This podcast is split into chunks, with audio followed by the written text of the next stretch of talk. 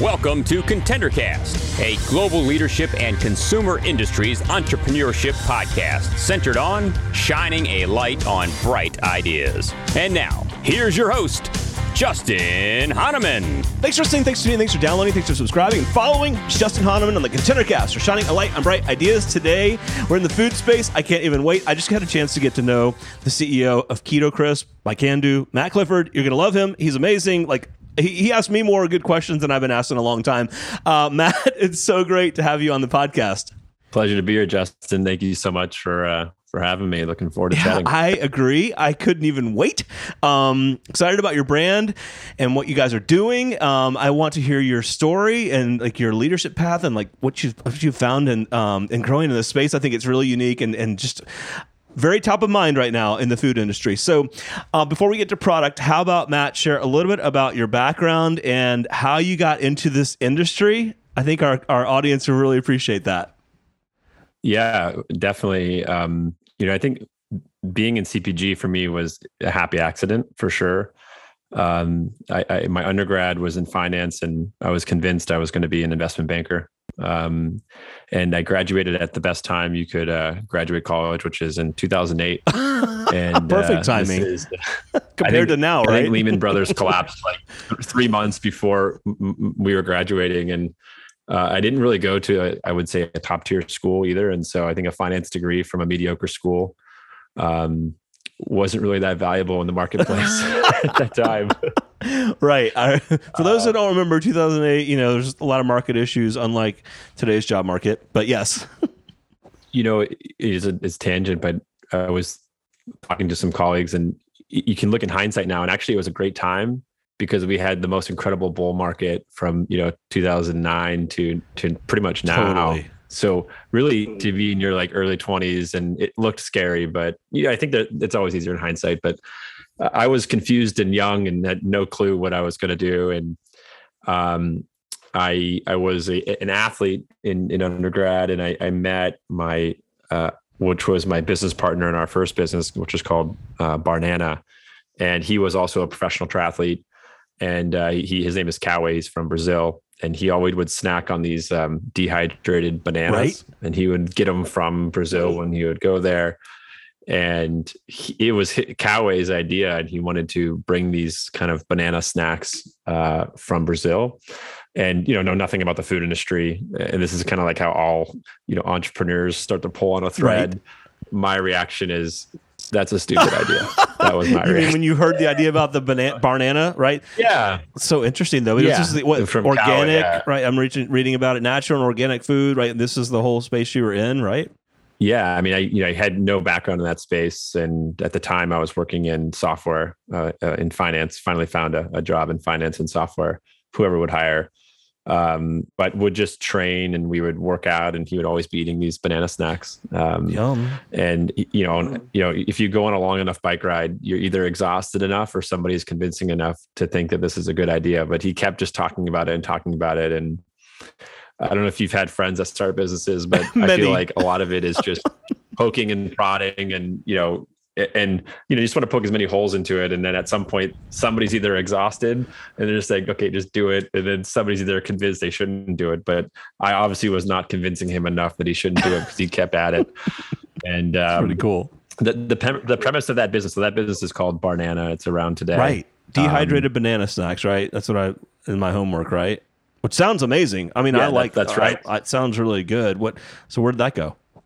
Yeah, so that business we started in 2011, um, and the the premise of that, you know, Cauê had this great snack he wanted to bring from Brazil, um, and we were really inspired by uh, brands that were kind of bringing emerging market economy products to the states. So, like brands that inspired us were Vita Coco, um, I would say Sambazon, um, and you know these were brands that we felt did a really good job at introducing American consumers to products that were really popular in their home country. Sure. Um, so both coconuts and acai. And so we had this kind of, I wouldn't say not so earth shattering idea, which is, you know, you really have Dole and Chiquita playing in the banana space in the US. but nobody's really built that equivalent of like Vita Coco or POM Wonderful or Sambazon for like snacks for bananas, right? So that was kind of like the aha moment outside of just importing this product that was popular in Brazil. Um, where we got really lucky in that business was as we started kind of addressing how we bring the snack from Brazil and process it, and you know the rabbit hole is quite deep when you start a business. Right. Is um, we we we really stumbled on this idea of food waste, and this was probably a year in, where uh, you know being at banana farms and realizing how much of the the production is wasted on on bananas, and it it turned out that banana is the most wasted produce item in the world. So can I uh, ask uh, you? So, so, for our listeners yeah. that aren't experts on, I love this is a great topic. Our, our, listeners that aren't experts on the banana industry, and, and we've never five. I told you how many episodes we've done, right? We've never had this topic. So, like, what about it is wasted? Just share with our audience, educate them a little bit on that process. Yeah. So food waste, it's great now because it's becoming, I think, more prescient and understood from the American consumer. Um, it's broken out into two main buckets. So there's there's consumption waste, which we're all guilty of, which is in our kitchen, in our homes, and and then there's production waste. This is oversimplifying it, and that is waste that's farm waste, right? So um, every crop has different uh, tactics and methods in which they harvest their their crop, and uh, there's uh, a percentage of production waste and there's a percentage of consumption sure. waste. So bananas, unfortunately, are terrible on both sides of that. Um, and the reason that there's terrible production waste on bananas is because the U.S. consumer re- likes, unfortunately, really aesthetically pleasing fruit and so that's why we have waxed apples and pears and oranges at the grocery store. And so you don't wax bananas, but bananas have a pretty um, yeah. astute scale in which you're graded. They're graded. And so if a banana is too long or too short, or if it doesn't have, if it has a, a nick in it, it doesn't qualify to be sold in like Safeway or Kroger or Publix. Got it. So all those bananas would be left at the farms when they're harvesting and them. yet they're still good. And, they're um, consumable, um, right? They're just they're happen fine. to not have some fine. part to them. Yeah. So and and those I would say like large farms have a pretty good avenue for them. It turns into like banana puree or baby food. Um, but if you just look at the sheer volume of bananas that are consumed in the US, the the amount of the secondary, which is baby food or puree, never matched, right? And still to this day doesn't match. Wow. Um, and so the happy accidents was just uncovering that there's always bananas being wasted. We don't care what it looks like, and we will use those wasted bananas. And we termed, you know, in 2012, we called this upcycling. Yeah. And nobody knew what the hell we were so doing. So funny. We said upcycling for like five years and re- nobody cared about it. No retailer, you know, batted an eye. And I'm just so happy today that it's a thing. It really is. We've had a number of founders on with their product around upcycling. Amazing. Great topic. Yeah. So you guys dive into yeah. that. Um, fast forwarding a bit. Um, and and here you are. So uh, where did where's the company now? Why don't we finish that out and then let's get to um, Keto Crisp. Yeah, the the Barnana brand uh, is like I, I, always call it like my, my first child, and it's my true love because you know spent nine years of my life. We we built that, and two you know just to reiterate, two amazing partners on that business, Nick Ingersoll and Cauê Suplicy, and they they're still they're still running that brand day to day, and you know doing an amazing job. And the the, the brand is probably in like 15 to 16,000 retailers in the in the US and we're in Japan, Australia and Canada. And um, you know doing doing really well. I'm really proud of what kind of teams built there. And if you look at the portfolio too you know started with just this like really basic banana bite and we have chips we have salty snacks we have tortilla chips we have a lot of different products wow. in, in multiple classes of trade from costco to you know 7-eleven to whole foods and sprouts. So unbelievable. Um, i mean those aren't small brands to be to be in those retailers right? I mean it's amazing yeah and i think that this is the beauty of the natural foods industry and you've had a lot of entrepreneurs on is that it really is i would say an industry that people help. Like it's not i've never really felt that there wasn't a an olive branch available at many stages of the journey and entrepreneurs in this space i think just want to win. And i think the net part of that is probably because we're all doing a net good for the consumer sure. right? Like you know like it, the rising tide rise all boats. I feel that very much so in this industry and i agree. And a lot of people helped helped us grow through this industry too. And so in 2018 uh, I guess it was it was pandemic, so 2020. It was it was January, February 2020, right before the pandemic. I had our second baby, my wife and I, and we were wanting to move back to San Diego, is where I'm from, and you know, kind of just had this kind of moment that we needed a change, and um, the plan was to take some time off and uh, take a break for a bit, and that lasted uh, a month. uh, right. to my wife's. A whole month. Break. I love it. It was supposed to be longer than that. Um, and then, and uh, I met this amazing, and I met this amazing individual. His name's Adam Bremen, and um, he was uh, about about six months into starting uh, Keto Crisp, which is uh, the brand is called Can Do, and and Adam has a cerebral palsy, and uh, he's like this larger in life character, and he's lost uh, like 90 pounds in electric wheelchair following this kind of low carb, low sugar keto diet.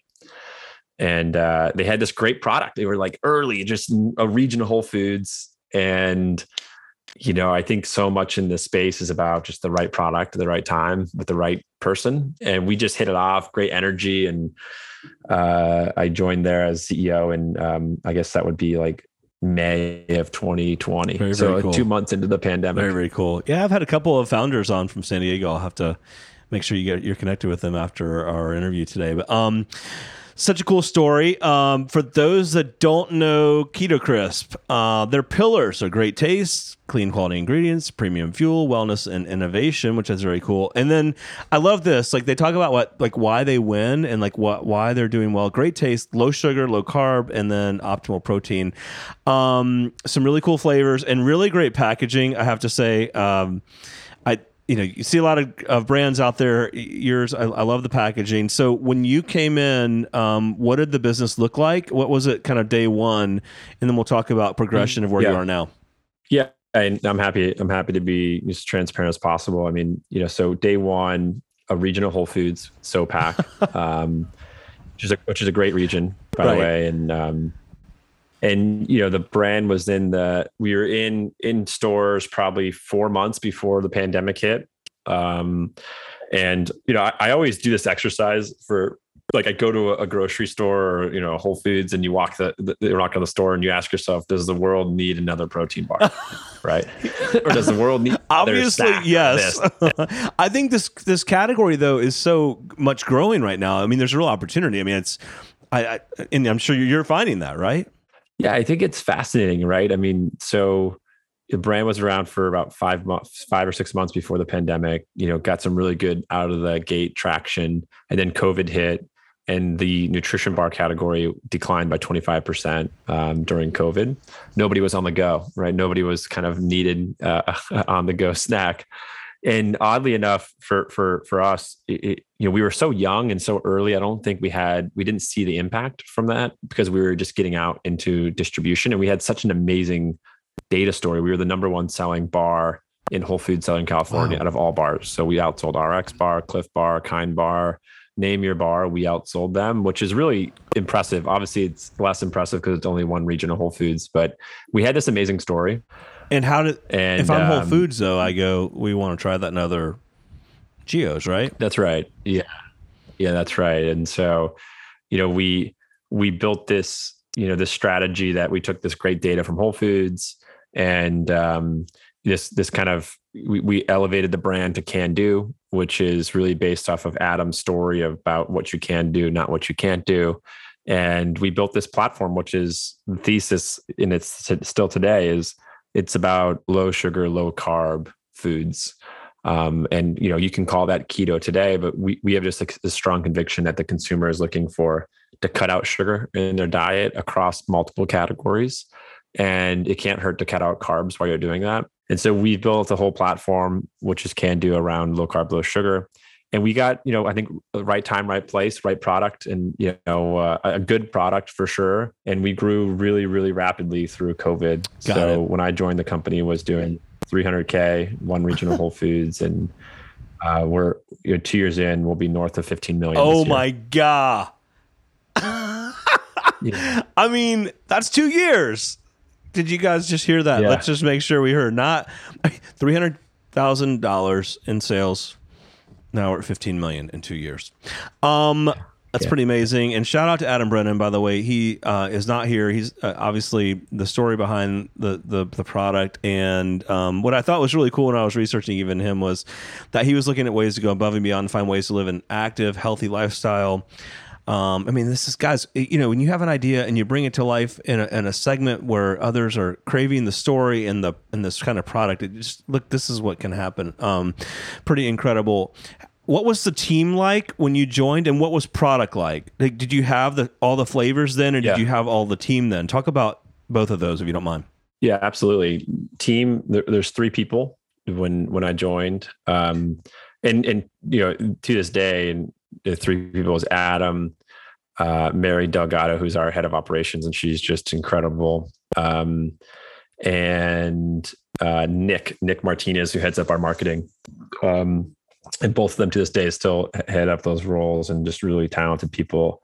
And we just built the team out from there. The product was three SKUs. Um, we had chocolate mint, chocolate raspberry, and almond butter. And kind of fast forward today, we're um, we're 16 people and eight SKUs. Wow. So, so 5 we've times. Been busy, or uh, two or three times, five times people. Yeah, we've been busy on the SKU front, um, and you know, trying to keep the headcount really, really lean. Yep. Um, you know, these businesses there's two major expenses. It's the pro- the cost of your product and the cost of your people. And so, yeah, I tend to have a thesis of I like to have people do you know, give people a lot of work and hire great people. So it's always hard because people get really burnt out. So it's balancing that. Sure. But I, I tend to have a I go slow on hiring personally. No, that's fair. Uh, talk about route to market. Uh, you mentioned starting off, you know, one basically geography, and even within that geography, a segment of Whole Food stores. Um, talk about retail versus e-commerce. Uh, you guys have an incredible. I said this earlier, and um, I mean, incredible Amazon store as well, like a store front, like a store within the store. Like, but talk about your different routes to market. Yeah, it, you know, this is such a great conversation because it's changing so rapidly. I feel like the last two years in CPG, you know, you could write a book around what's happened, and it's evolving as we as we speak. In right faster now. ways than um, ever ever. By the way, for those that have been in the industry, it's like yeah. two or three years. Like more has happened than like twenty years. So yeah, yeah. It, and it's it, you could see this all fall off the cliff for now, and a lot of just native D2C brands with the cost of performance marketing increasing, and those get brands getting crushed. So it's it's really weird. Um, so we, I come from a retail background. I don't have, I've learned D2C, sure. but I've spent you know 14 years in, in retail. And so by virtue of just strength and experience, we, we, we were dedicated to being a, a retail, a retail brand. Um, but we knew at the same time that it's an omni-channel experience, right? So, you know, I think staffing these companies where you say truly, you know, omni it's difficult because the marketing team for retail and the marketing team for performance D2C is just way different. The makeup, the content creation, the performance marketing. I think we've done a decent job at that. Um, but our brand is about 65% retail, um, 30, uh, you know, 35, 40% um, D2C sure. uh, dot com. Pretty good mix. Amazon being a big part of that for us. We have a really deep Amazon strategy and a, a great Amazon team. Uh, but you know, I think like the, the, scaling these consumer brands are really expensive too. As you had a lot of founders on here, and I think the way that it, you make it a little bit more affordable is just be really, really focused on going to the retailers that have the most productive velocity, right? And how do you know, you know that? One hundred and twenty thousand. Okay. How do you know that? Because do you just inherently know that from your background and experience, or do you work with like do you lean into the network?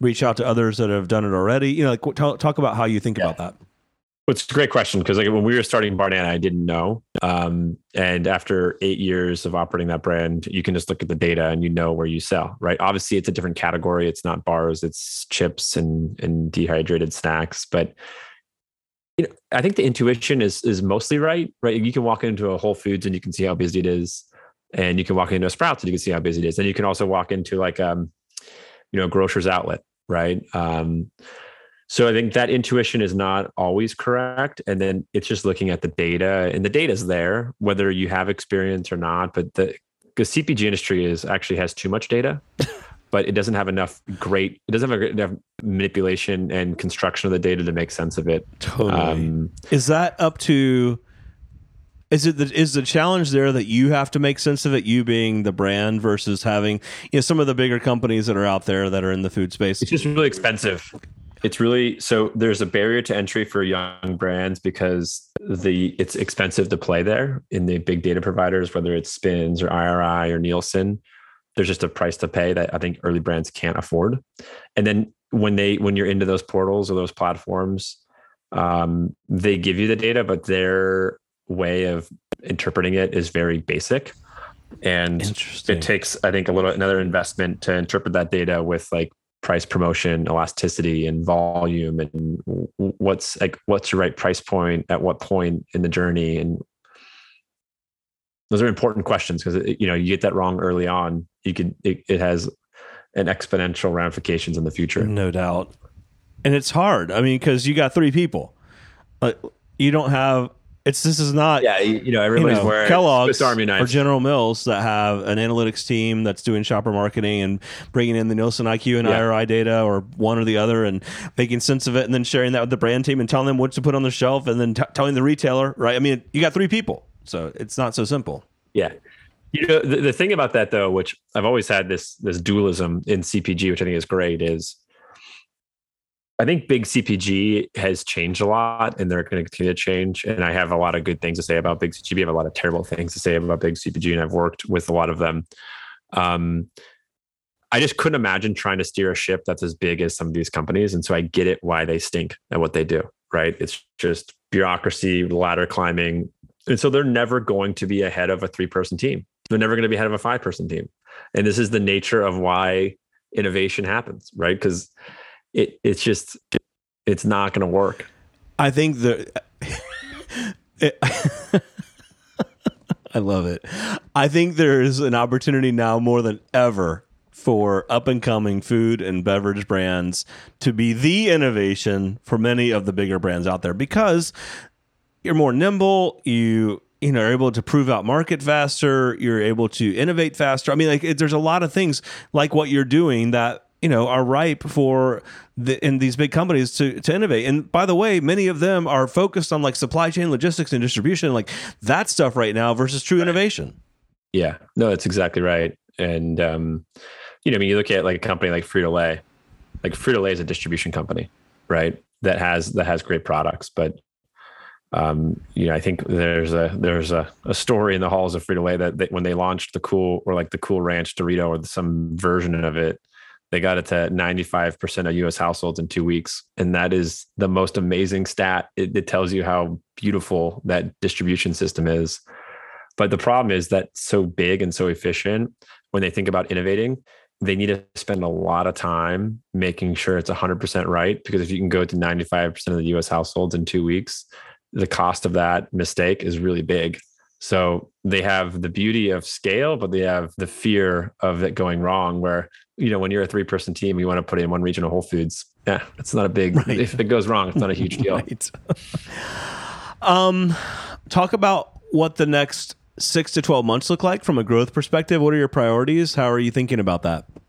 Yeah, you know, our team gets, you know, kind of probably sick of hearing it from me, but we're a mile deep and not a mile wide brand. Um, what does that I, mean? What I mean by that, that is yep. we like what to, for us, it, it's just focusing on retailers that we know are willing to invest behind us and we will invest in spades behind them. And it goes, it goes both ways. Right. And so, you know, for us, it's finding the retailers that we have that relationship with, that's an open dialogue, that have the velocities that are proven at the at their at their customer side, and we just really really invest um, you know, trade spends north of 30% in those retailers because it pays off. Where I would say like the industry target trade spends probably like a 15 to 17%. You know, we like to find the retailers that want to go deep and big. And that's just how you build consumer awareness. So we have a handful of retailers that we just we're all in, all in on, and we're going to continue to be all in on and that just builds that i think consumer demand that brand awareness and that velocity. Sure. Wow i love that. Um, i love to ask leaders uh, some of their biggest lessons learned. We have many uh, brand leaders especially new brand leaders that listen to our podcast. And as i shared with you before we hit record one of their favorite parts of these episodes is hearing from you you know, like some of your biggest lessons learned, things that you've experienced that you'd share with others to be watching out for. Uh, what would you share with them as far as like two or three items on your list? Yeah, I mean, you probably hear this a ton, but it's always more expensive than you think. right? It's like, right. I don't think I've come into a scenario where that, wow, that was like, that wasn't as expensive as I thought it was. It's always going to be more.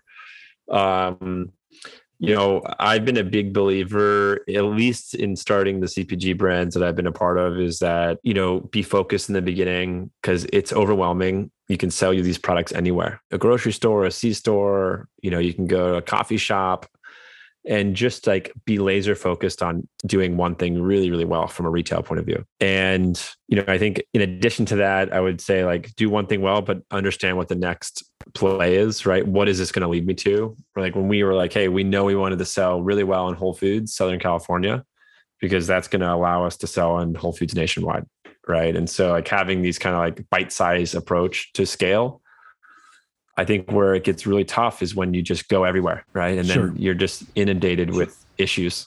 I could totally see that. Yeah, I, and I don't think everyone thinks about that, right? I mean, in terms of scale.